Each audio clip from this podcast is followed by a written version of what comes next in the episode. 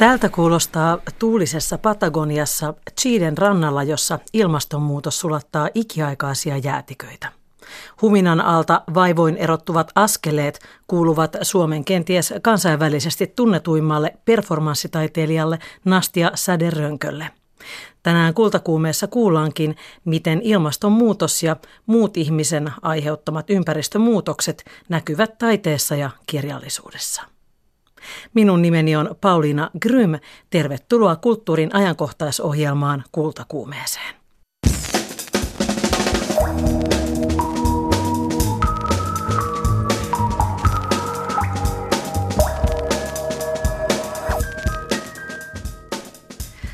Juuri Helsinkiläisgalleriassa Saariaho Järvenpäässä avautunut Nastia Sade Rönkön kuvan kaunis videonäyttely käsittelee meidän ihmisten aiheuttamia ympäristötuhoja.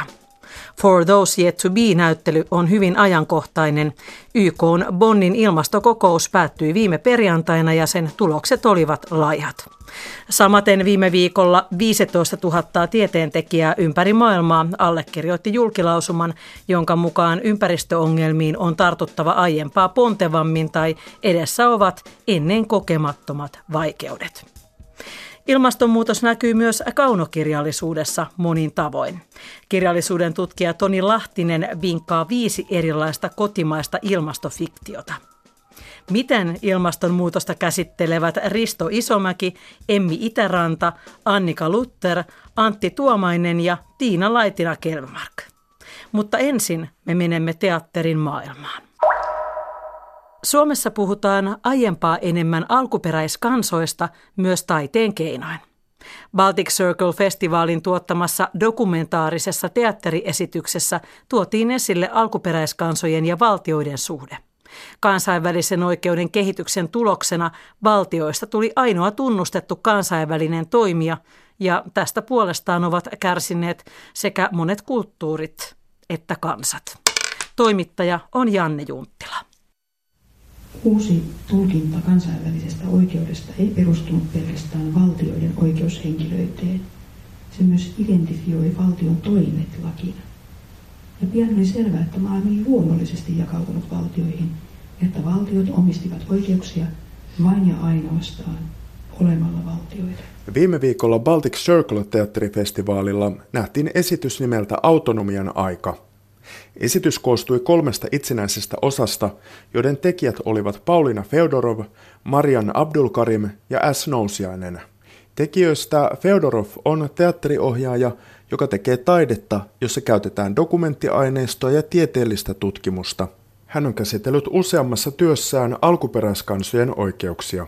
Esityksen dokumentaarinen aines on liki luentomainen osuus, jossa kuvataan kansainvälisen lain kehittymistä – valtioiden oikeudellista asemaa ja sitä, kuinka alkuperäiskansojen asema on tämän laillisen kehityksen tulosta. Olemassa olevat valtiot määrittelivät, mitkä muut hallintajärjestelmät voisivat muodostaa valtion.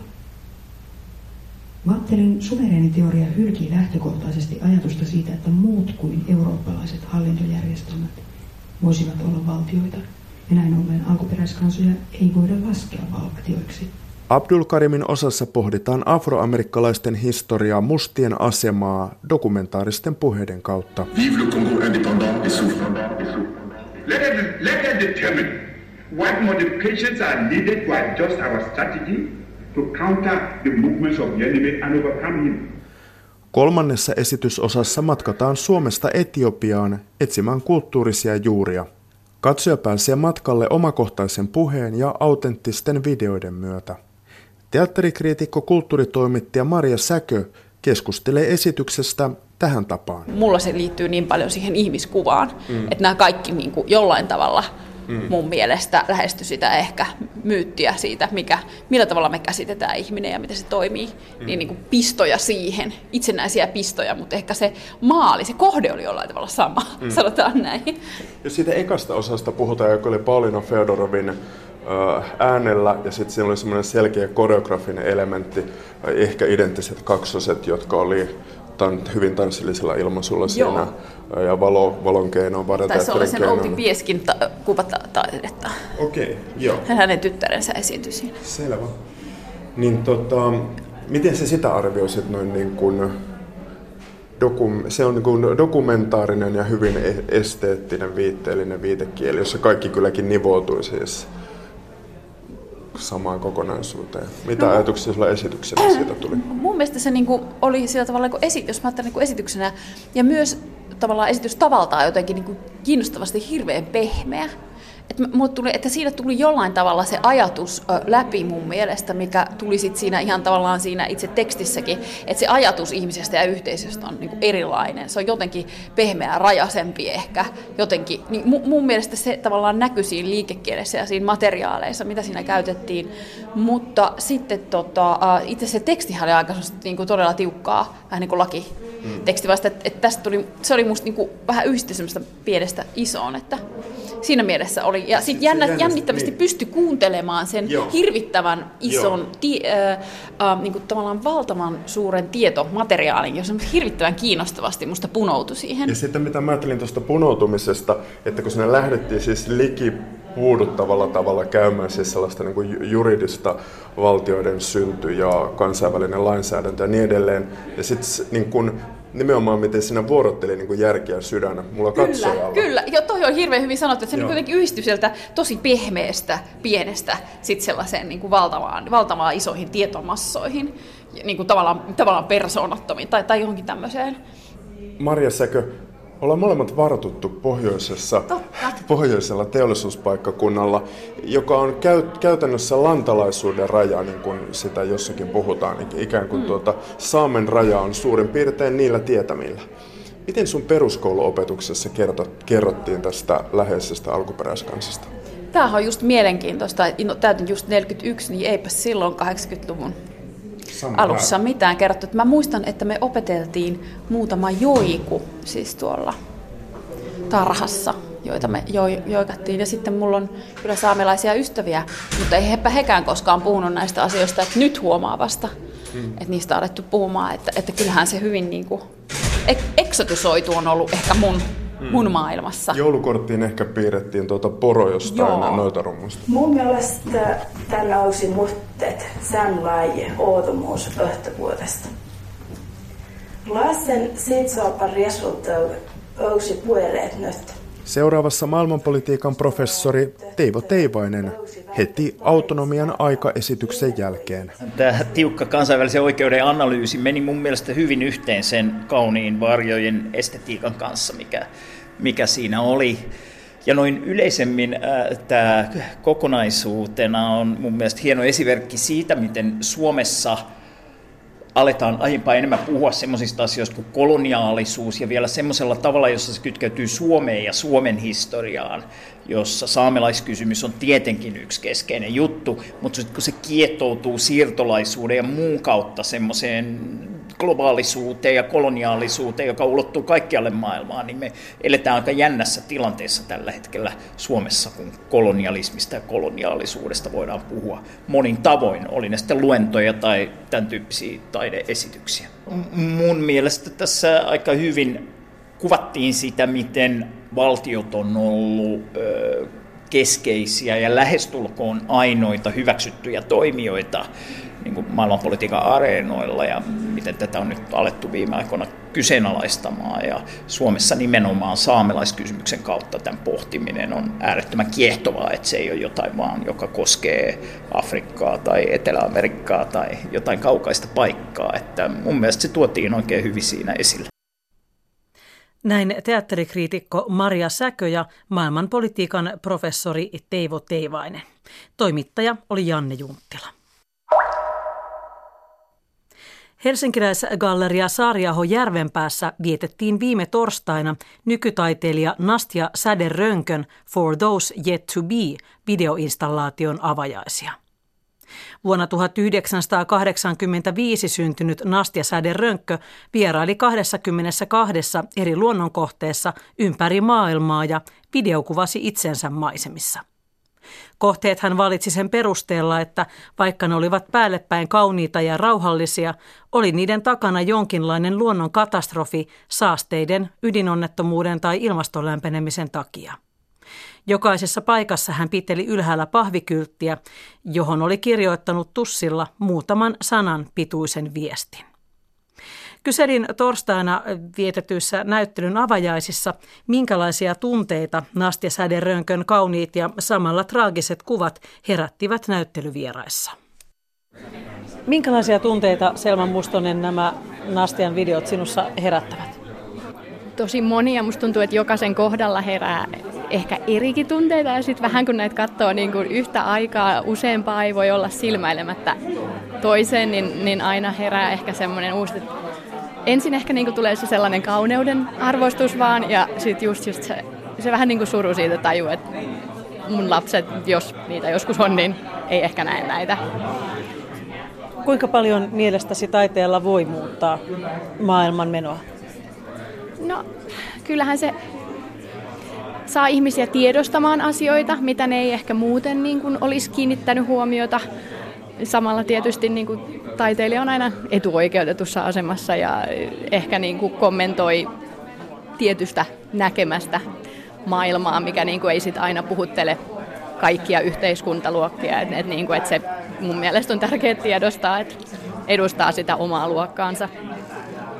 Niin, että täällä kun ollaan valkoviinitarjoulun äärellä, niin voi olla, että nämä asiat eivät sitten jaksa kiinnostaa niitä, jotka olivat tänä aamuna leipäjonossa. Niin, just näin, just näin. Onko joku näistä herättänyt erityisesti sun huomion? Tietysti tuo jäätikkö, jäätikköteos ja, ja itse asiassa sen vieressä oleva tuommoinen sademetsässä oleva, oleva teos, että ne jotenkin niin kuin puhutteli ehkä eniten. Minkä takia? No toinen ehkä sen takia, että mä oon itse töissä metsäyhtiössä ja tiedostan, että toi on varmasti sitä metsää, mitä niin kuin meidänkin yhtiö on ollut mukana tuhoamassa, niin kyllähän siinä niin kuin kokee semmoisen omatunnon piston, että vaikka ei itse ole ollut niitä päätöksiä tekemässä, niin ei se oikein ole. Minkälaisia tunteita nämä Nastia Saderönkön videot herättää? Kyllä tämä pistää miettiä, mutta ehkä päällimmäisen se, että on, toi on niin helppo ohittaa toi, toi itse pointti, että katsoo vaan noita maisemia ja tuota kuvaa. Ja sitten häipyy toi viesti tonne, että mitä ihmiset on tehnyt tuhojaan, niin se voi unohtaa, että se aika helposti kuva uppoutuu tuohon kuvaan, mitä toi, tuolla kuvataan luontoon. Onko joku näistä sellainen, mikä sinun teki suurimman vaikutuksen? Tuo on niin hyvää kuvaa kaikista noissa ympäristöissä. Niin ehkä toi suomalainen luonto kolahti eniten. Kuinka paljon mielestäsi taiteella voidaan muuttaa maailmaa? No, aika vähän. Tosi vähän. Siinä kohtaa, kun tehdään tämmöinen teos, niin, niin ollaan menty jo ehkä rajan yli, vai, vai niin sanottu kuuluisa maitolasi on kaatunut? No en mä tiedä, voiko taide enää järkyttää. Tai ainakaan tämmöinen, mitä ihminen on pilannut maailmaa, että voiko sen esiin tuomiselle enää järkyttää ketään niin kuin taiteen keinoin. Tai, tai että sit se on vaan, että kuinka, millaisen asian tuo esille. Että jos repist, rupeisi tekemään jotain tosi cringy reportaasia niin kuin taiteena, niin se voisi olla semmoinen, mutta, mutta ei tämä tuskin suututtaa ketään. Tai ainakaan mua. No jos ei suututa, niin voisiko se saada muuttamaan käytöstä? No ehkä joo, mutta sitten kun on yksi pieni ihminen tässä, niin sitä kyynistyy, että miten paljon itse voi oikeasti muuttaa mitään. Ehkä saa nukuttua paremmin, jos tekee pieniä muutoksia, mutta ei maailmaa muuteta. Ja täällä Kultakuumeen studiossa on nyt taiteilija Nastia Säde-Rönkkö, jonka uudesta näyttelystä For Yet To Be kuultiin äsken tunnelmia. Ja näyttelyvieraat Jussi-Pekka Ojala ja Selma Mustonen siinä kertoivat, että miltä nämä tekemäsi videoteokset tuntuivat. Miltä nämä kommentit kuulostivat sinun korvaasi? Ymmärrettiinkö tämä teoksesi oikein? No aina tosi mielenkiintoista kuunnella, mitä ihmiset sanoo ja sitten myös senkin takia, että he ei välttämättä mulle sanoisi sitten päin naamaa samoja asioita. Mutta mä en ehkä ajattele sillä, että sen teoksen pitäisi niinku, ää, tavallaan ymmärtää tai ottaa yhdellä tavalla tai tietyllä tavalla, että se on tosi avoin, niin siinä mielessä ei ole mitään semmoista asennetta tai ää, väärää tapaa miettiä sitä tai ottaa sitä. Tässähän huomasi Nastis de Rönkkö sen eron, että toinen näistä vieraista oli lukenut ne tekstit, jotka kuuluvat tähän teokseen, ja toinen ei. Ja esimerkiksi tämä, tämä nainen Selma Mustonen siinä oli käynyt läpi nämä videoteokset niiden tekstien kanssa, ja toinen ei ollut hoksannut sitä tehdä. Olet aikaisemmin kertonut, että teksteillä on tosi vahva rooli sun teoksissa, eli teksti kuuluu sinun taiteeseesi. On. Mä halusin laittaa ne tekstit oli siinä vähän niin kuin ei niin esillä, että pystyy itse valitsemaan, jos haluaa lukea, ne vai jättää lukematta. Ja siis ne tekstithän oli vaan tavallaan sen paikan, että missä se on kuvattu ja mitä siellä on tapahtunut tai tapahtuu. Ähm, että mä en halunnut niihin itse teoksiin laittaa semmoista vihjettä, että mistä se on. Mm. Äh, vaikka niin se on vaan vaikka yleisesti jäätikko tai yleisesti sademetsä ja sitten se kyltti, mitä mä pidän – se on tavallaan semmoinen poettinen vihje siihen mm. paikkaan.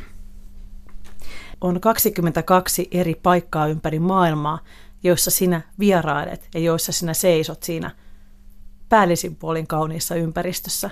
Ja sitten pitelet pahvikylttiä. Esimerkiksi tähän Itämeri-teokseen olit valinnut tämän Olimme ok englanniksi. Seisot Itämeren rannalla. Voitko kertoa vaikka tästä kuva- ja tekstiparista?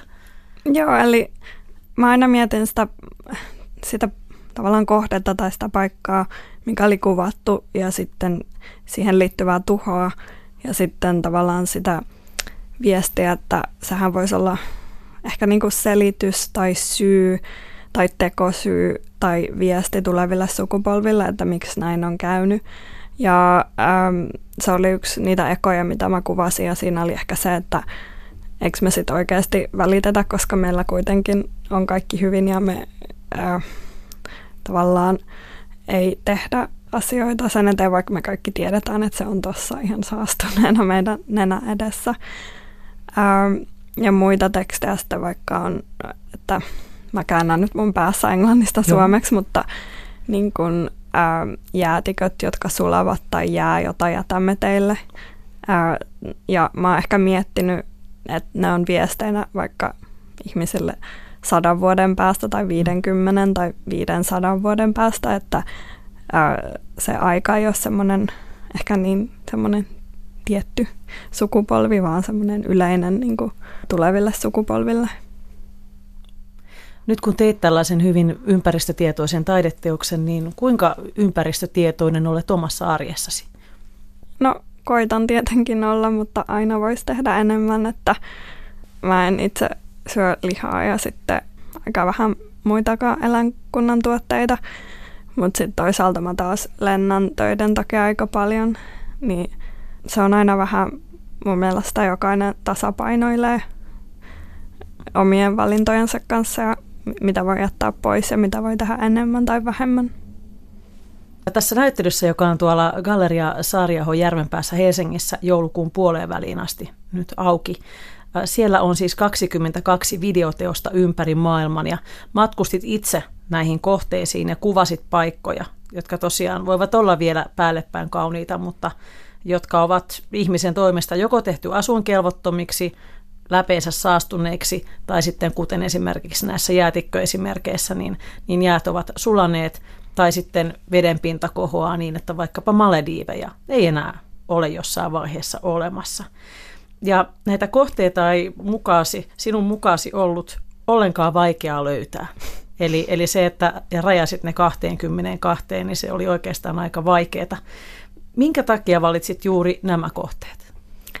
Ähm, ne oli, no siinä on semmoisia niin klassisia kohteita, niin sanotusti, vaikka Amazonin sademetsä ja äm, muita tämmöisiä, no vaikka Suomessa talvivaana kaivos, Ää, ja sitten siinä on myös semmoisia ehkä vähemmän tunnettuja ää, Yhdysvalloissa, vaikka Pitcher Oklahomassa, joka tulee mieleen.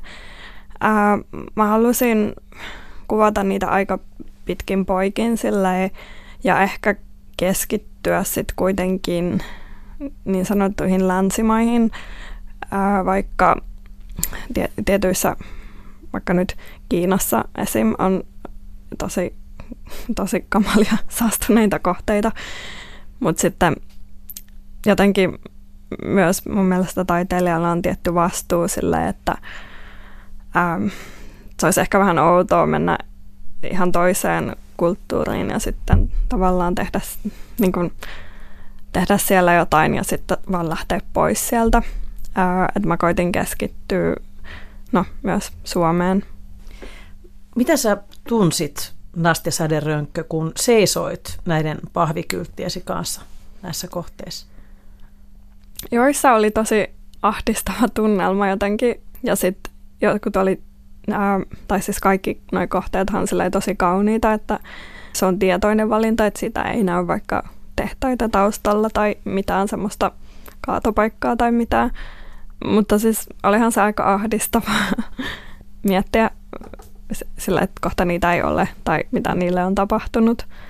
Mutta jotenkin mä koitin, tai siinä kohtaa kun kuvaa sitä tai tekee tuollaista, niin sit miettii aika teknisesti sitä kuvaamista ja mitä pitää tehdä ja miten se toimii niin kuin videona. Miten ihan käytännössä nämä, nämä syntyivät nämä videot? Eli oliko sinulla kuvaaja vai oliko oma, oma niin kuin esimerkiksi joku jalusta, mihin asettelit kameran ja, ja sitten kuvasit tai miten tämä? Ää, joo, eli aina oli jalusta, että ne on tavallaan tosi still-kuvia sillä, että mä itse liikun siinä edessä, mutta sitten se kamera ei liiku. Ja mulla oli välillä kuva ja sitten välillä tein yksin, että ihan siitä kohteesta, että oliko siellä, saiko siihen jonkun kuvaamaan. Nämä videot herättävät tunteita ja, ja tunteella on sinun taiteessasi ollut aikaisemminkin suuri rooli. Koetko tunteet lähtökohtaisesti positiivisiksi vai negatiivisiksi? Meillähän istuu yksi tunnereaktiopresidentti nyt Yhdysvalloissa monellakin tapaa. Hänet valittiin tunteiden takia, ehkä lähinnä pelkojen takia. Hän toimii pääsääntöisesti tunteidensa varassa. Miten itse ajattelet taiteilijana tunteet? No henkilökohtaisesti se on niin kuin ehkä yksi, tai se on mun materiaali silleen. Ja tässä teoksessa mä haluaisin just katsella ja miettiä ilmastonmuutosta ja maailman tilaa ja tuhoutumista tunteiden kautta sen takia, että musta sitä ei välttämättä, vaikka se niin kun, luo tosi paljon tunteita suuntaan jos toiseenkin, mutta sitä ei ole ehkä käsitelty vaan tunteiden kautta, että ne kyltit, mitä mä pidän just pystyssä, niin ne on tosi henkilökohtaisia tunteita niistä paikoista ja viestejä. Niin kuin niistä ei sinällään tiedä, että mitä siellä on tapahtunut ja se teos, vaikka mitä tämä mies sanoi siellä avajaisissa sulle, niin, tai siis se ei ole tehty sen takia, että se haluaisi suututtaa ketään tai pelotella ketään, että se on ehkä semmoinen, että no ehkä hellempi katsaus siihen, mitä on tapahtumassa tai tapahtuu. Kuvailit itse siellä avajaisissa todella kauniisti sitä, että, että halusit tehdä hellän teoksen ja poettisen teoksen. Eli, eli tämmöistä hiljaisempaa vaikuttamista ehkä. Minkä takia sitten me reagoimme nimenomaan tällä puolustautumismekanismilla silloin, kun meille esitetään asia näinkin, näinkin hienovaraisesti? Toi on tosi mielenkiintoinen kysymys. Siis mä en tiedä, ehkä se aihe on niin tosi pinnalla ja sitten jokainen ehkä potee huonoa omatuntoa jostain valinnasta tai sitten kyynistyy tai mä oon huomannut samaan sillä, että jos vaikka, no kun en syö lihaa, niin sitten joskus tavallaan ihmiset jotenkin suuttuu siitä, tai sillä, että miksi et sä syö lihaa, koska he itse syö, ja ehkä siinä on taustalla joku pieni semmoinen, että ei pitäisi ajatus, niin ehkä myös samalla tavalla voi käydä näin. En tiedä, mutta niin. Tämä, että matkustit nyt ympäri maailmaa kuvaamassa näitä paikkoja, niin ei ole suinkaan ensimmäinen kerta, kun olet reissannut. Olet hyvin kansainvälinen suomalainen taiteilija. Olet asunut Lontoossa ja valmistunut maisteriksi Slade School of Fine Artista kuusi vuotta sitten. Ja Lonto on ollut urasi kannalta hyvin tärkeä paikka. Minkä takia? No sen takia, että no mä asuin siellä melkein kymmenen vuotta ja sitten kävin taidekoulut siellä, niin tietenkin se tuntuu toiselta kodilta ja sitten se, mitä on siellä oppinut ja millaiset kontaktit on, on siihen paikkaan ja ihmisiin, niin sen takia. Olet yksi Suomen kansainvälisesti tunnetuimmista nykytaiteilijoista. Milloin päätit, että sinusta tulee taiteilija? Vai tiesitkö sen aina? Ää, ehkä kliseisesti, kyllä mä luulen, että mä aina sen tiesin. Miten Ää, se ilmeni? Siis ehkä sillä lapsena tai pienenä ei välttämättä tajunnut tai tiennyt, että mitä se ammatti sinä, sinänsä niin pitää sisällään tai miten, toimia, miten taiteilijat toimii. Mutta siis se on ollut semmoinen aina mukana oleva asia, että ensin semmoinen ehkä klassinen just joku kuvataidekoulu tai joku tämmöinen. Ja sitten myöhemmin, kun on tiennyt, että, että mä olin vaikka Helsingin kuvataidelukiossa, että, että voi niin mennä tämmöiseen lukioon ja sitten sen jälkeen, että voi mennä taidekouluun ja näin, niin sillä ei pikkuhiljaa. Miltä sinusta kuulosti tuossa alussa, kun, kun yksi tämä ensimmäinen vieras sanoi, että, että, että taiteilijan on hyvä mä en nyt ihan sanatarkkaa varmaan saa sitä, mitä hän sanoi, mutta hän sanoi, että taiteilijat ovat kuitenkin etuoikeutetussa asemassa ja, ja on hyvä muistaa se oma luokka, mistä tulee, niin miltä se kuulostaa? Mä ehkä itse tykkään luokkasanasta yhtään, mutta siis mä kyllä luulen, että tajuan hänen pointtinsa sillä, että nykytaide on aika semmoista ehkä vaikeastikin lähestyttävää ja se on tietynlaiset ihmiset, jotka sitä käy kokemassa ja katsomassa, mutta musta sen takia esim. netti on, tai siis netin kautta toimiva taide tai netissä toimiva taide on tosi ähm, ehkä avannut tätä sitten enemmän laajemmalle yleisölle, että vaikka noi osa munkin videoista, niin ne tulee myös nettiin sillä, että mm. niitä voi kuka vaan tavallaan katsoa missä vaan, että ei täydy mennä sinne valkoviinin kanssa avajaisiin. Siellähän oli myös vettä tarjolla. Totta. Kyllä. Mutta tämähän esimerkiksi vieras kyllä nautti niistä teoksista ja mielestäni kyllä niin kuin ajatteli niitä varmaan aika siihen suuntaan, mitä ehkä olit tarkoittanut, jos oikein tulkitsin. Joo, niin munkin mielestä. Ja siis se on äh, musta siis tosi hyvä pointti ja tulee aina esille sille, että mi- miten nykytaide on tavallaan äh, no, tietyn yleisön asia. Toisaalta eipä silloin aikaisemminkaan Da Vincin tai, tai, tai tuota, Rubensin taidetta ole päässyt niin sanotusti sitten alempi luokka katsomaan, että kyllähän se oikeastaan ainoa taide, mitä köyhällistö on nähnyt aikaisemmin, on ollut kirkoissa. Niin. Että ei tämä nyt sinänsä ole mitenkään erikoista, että, että on yksityisgallerioita, joissa on nykytaidetta esillä ja sinne eivät kaikki pääse tai ehdi. Ei niin, mutta toisaalta ne on ilmaisia tai silleen, että mm. sinne kaikki pääsee ja sitten myös Suomen museoissa siis on päiviä, jotka on ilmaisia ja vaikka no Lontoossa musta on tosi hyvä se, että useat kokoelmat, vaikka Tate Modernissa on ilmaisia silleen koko aika, että se on silleen, ähm, mikä se on, no silleen, että sinne pääsee. Se on kuitenkin haluaa. demokraattista, ainakin joinakin niin. päivinä. Totta. Kyllä. Tänä keväänähän sinun, sinä olit mukana teoksessa, joka oli esillä tuolla Kiasman Ars-näyttelyssä. Ja sen lisäksi, että toimit Nastia Säderönkö itsenäisenä taiteilijana, niin olet osa La Boeuf Rönkö et Turner-kollektiivia. Ja, ja teillä oli Kiasman Arsissa todella tämä Alone Together mökkiperformanssiteos. Ja sinä asuit yhdessä mökissä Lapissa. Englantilainen taiteilija Luke Turner asui yhdessä mökissä ja kolmannessa mökissä asui sitten Shia LaBeouf, joka on siis Hollywood-näyttelijä ja myös performanssitaiteilija. Ja te pystytte kommunikoimaan keskenänne ja maailman kanssa vain tämän Kiasmaan rakennetun neljännen mökin kautta. Ja nä- näytti siellä videoskriineillä 10 tuntia päivässä. Joo.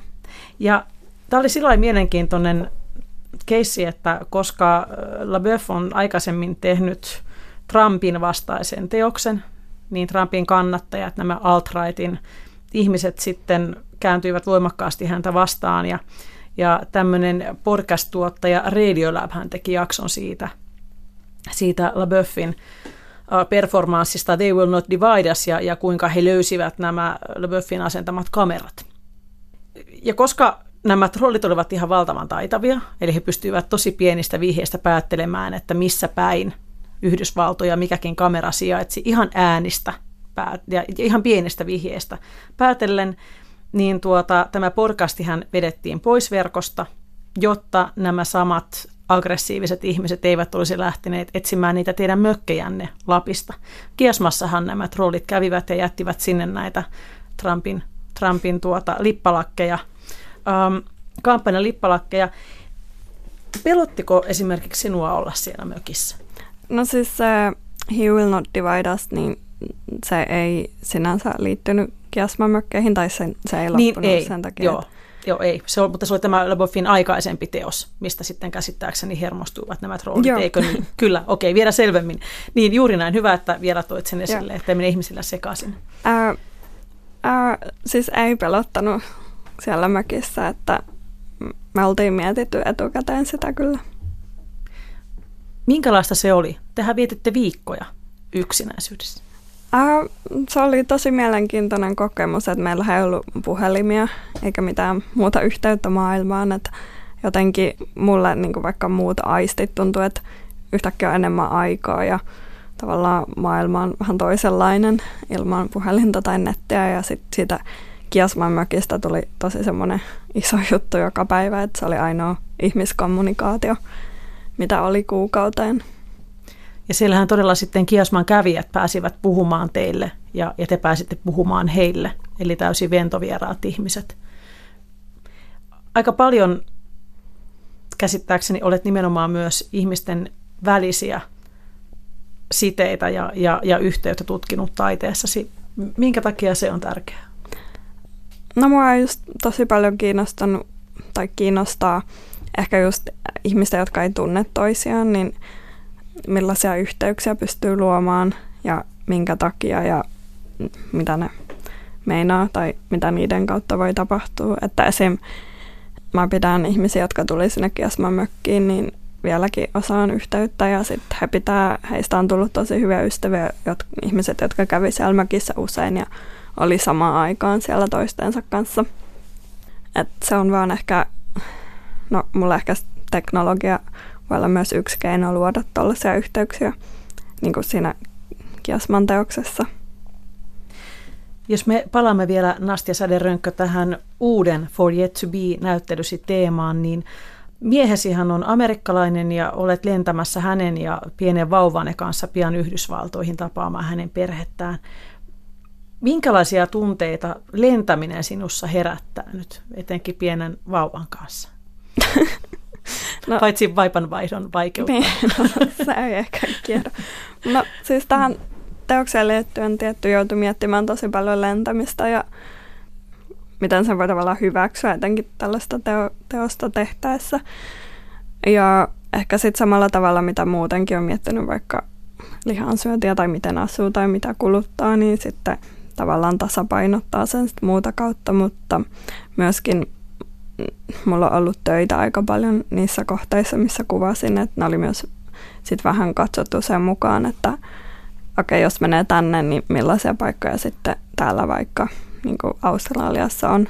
Ja siis ää, sillä tavalla toi teos oli helppo, mikä on kamala sanoa, mutta siis koska niitä paikkoja on ihan joka puolella. Niin. Ja sitten että aina kun meni yhteen, niin sitten aina paikalliset ihmiset oli silleen, että hei, että sun pitäisi käydä täälläkin, että on myös tämmöinen ja tämmöinen niitä vaan tavallaan tuli enemmän ja enemmän.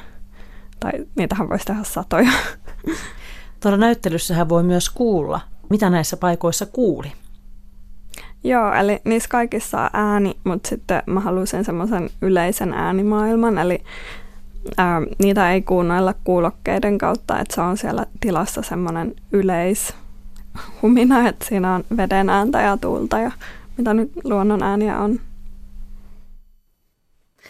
Nastia Säde-Rönkön videoteos For Those Yet to Be syntyi koneen säätiön, Avekin ja Taiteen edistämiskeskuksen tuella.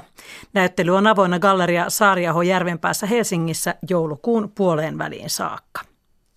Ja jos oikein tarkkaan kuuntelee, Nastia Säde-Rönkön näyttelyssä voi kuulla myös, miltä kuulostaa, kun jäätikkö sulaa Islannissa – Pahaenteistä kyllä, hidas sulaminen ilman irtilohkeavan jäämassan paukahduksia ei kuulosta juuri miltään.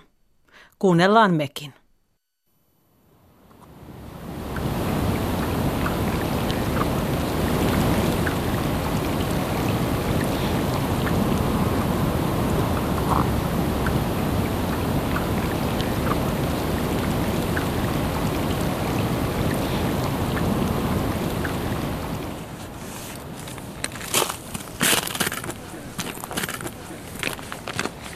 Performanssitaiteilija Nastja Säde Rönkön kävelyn pois kameran kuvasta sen sijaan kuulee.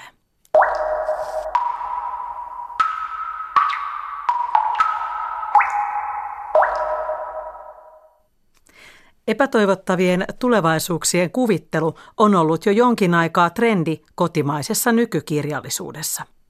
Näin on kirjoittanut kirjallisuuden tutkija Toni Lahtinen, joka tarkastelee kirjallisuutta ekokriittisestä näkökulmasta. Hän on siis pohtinut kirjallisuuden ja ympäristön välistä suhdetta. Lahtinen tuntee ympäristöriskien, katastrofien ja myyttien kuvauksia suomalaisessa nykykirjallisuudessa. Nyt hän vinkkaa kultakuumeen kuulijoille viisi suomalaista ilmastofiktiota.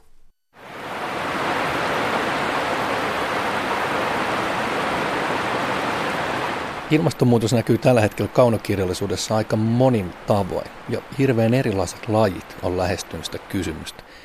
Mulla ei ole mitään lopullista listaa siihen, että mitä pitäisi lukea, mutta mä valitsin muutaman vähän erilaisen teoksen eri lajeja, jotka lähestyy ilmastonmuutosta eri näkökulmista. No mistä aloitetaan? No tämä on helppo. Siis Sarasvati hiekkaa. Sarasvatin hiekkaa, tota, mä näkisin, että se on jo suomalaisen ilmastokirjallisuuden klassikko tai jonkinlainen käännekohta joka tapauksessa. Isomäkihän on tehnyt koko lailla sillä samalla sapnuunalla sen jälkeen lisää kirjoja, jotka kannattaa myös ehkä lukea, jos, jos tota, no varsinkin jos tämä Sarasvati hiekkaa tempaa mukaansa. Ja lyhyesti tästä sanoisin vain, että se on tämmöinen tieteisfiktio ää, suuresta megatsunamista, joka pyyhkäsee maailman yli. Risto Isomäki kirjoitti sen? 2005. Myös niin, että tämä oli kustantajalla tämä käsikirjoitus just ennen kuin kun Aasiassa tapahtui tämä hirvittävä katastrofi, joka toi niin kuin aika järkyttävää PR tälle kirjalle.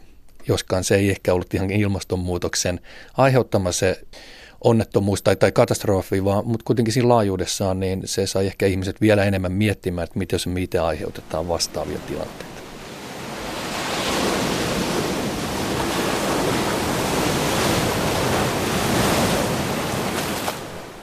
Siinä on myös niin kuin koko tämän lajin kannalta keskeinen vedenpaisumusmyytti. Vedenpaisumuksen kautta me ollaan nyt kuviteltu tätä seuraavaa maailmanloppuamme aika paljon. Monestakin syystä, että sehän on vanha tarina, maailman laajimmin levinnyt tarina. Ja siinä on tämmöinen kirjallinen perinne taustalle moraalinen opetus. Paha ihminen. Miten se voi olla niin valtavan juurtunut se vedenpaisumusmyytti? No tätä siis myytin tutkijat on miettinyt että siitä on yli 600 versiota ympäri maailmaa ja se Isomäen teos muuten myös käy sitä myyttiä läpi. Sen takia se on kiinnostava.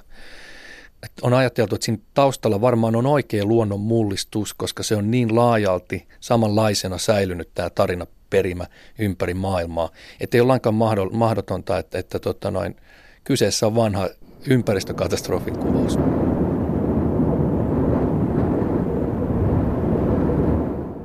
Mitä sitten? No sitten tota, tämmöinen toinen ää, aika paljon julkisuutta saanut teos Emmi Itärannan Teemestarin kirja. Tämä on crossover-kirjallisuutta, se on nuorille, mutta se on myös aikuisille. Kyseessä on nyt sitten teos, joka sijoittuu maailmanlopun jälkeiseen aikaan. Että katastrofi on tapahtunut ja kuinka ihmiskunta siihen sopeutuu. Kiintoisa siinä mielessä, että nyt ei ole kysymys veden paisumuksesta, vaan oikeastaan veden puutteesta, puhtaan veden arvokkuudesta, harvinaisuudesta, siitä, että miten yhteiskunta järjestyy sitten, kun vettä ei meinaa riittää kaikille.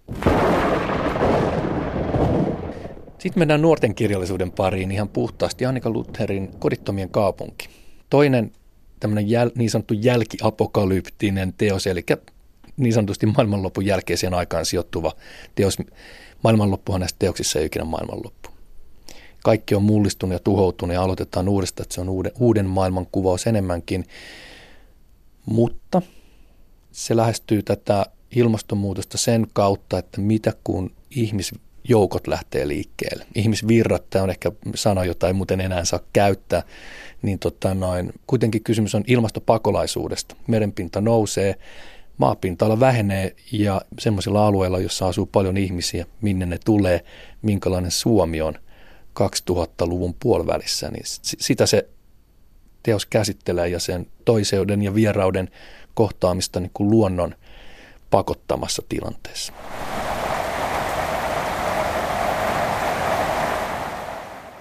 Sitten tämmöinen ihan toinen, toisenlainen juttu, enempi viihdettä, Antti Tuomaisen parantaja. Suomalaiset on kovia lukea dekkareita, ne myy ja ne kiinnostaa ja tota, näitä ympäristöongelmia on aika usein dekkareissa lähestytty terrorismin tai aktivismin kautta. Et vielä 90-luvulla oli aika paljon tämmöisiä kuvauksia siitä, kuinka jos, jossain pienellä kylällä kettutytöt tekevät, tekevät tihutöitä. He eivät yleensä ole syyllisiä näihin murhiin, jotka liittyy näihin dekkareihin, mutta tota, kuitenkin käsitellään sitä uhkaa, mitä ympäristöaktivismi silloin edusti yhteiskuntajärjestykselle.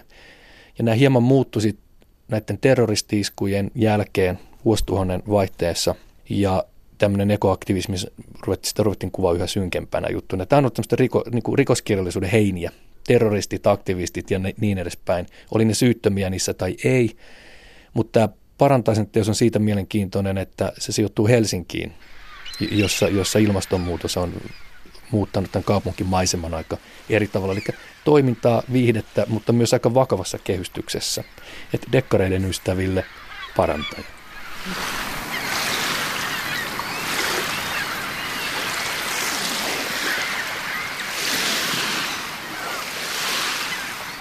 Viides suositukseni.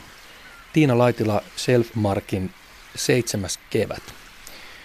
Siinä siirrytään jonkinlaiseen arkirealismiin siitä, minkälaista on pohjoismainen arki ilmastonmuutoksen, ei jälkeen, mutta, mutta kuitenkin selkeästi niin kuin ilmastonmuutoksen muokkaamassa yhteiskunnassa ja, ja niin kuin luonnonympäristössä. Ne ihmiset, jotka ei halua lukea hirveän pitkälle viettyjä spekulatiivisia fiktioita, että on nyt paljon mielikuvitusta ja fantasiaa ja tie- vaan jotenkin pohjoismaiseen arkeen liittyvä kuvaus. Niin kuitenkin tämmöisen arjen kuvauksen ystäville, mun mielestä tämä vaikuttaa kirjalta, joka, joka voisi sitten vedota tällaisesta pitävään yleisöön.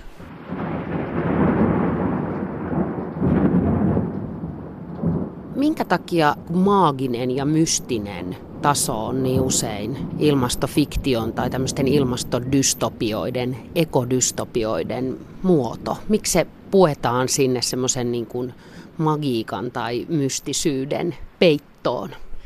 Tuohon on varmaan parikin syytä ja mulle tulee ensimmäiseksi mieleen se, että siis toi niin kuin tieteiskirjallisuuden ja fantasiakirjallisuuden suosio Suomessa, tietenkin maailmanlaajuisestikin, mutta meillä on pitkä realistinen perinne niin kuin suomalaisessa kirjallisuudessa.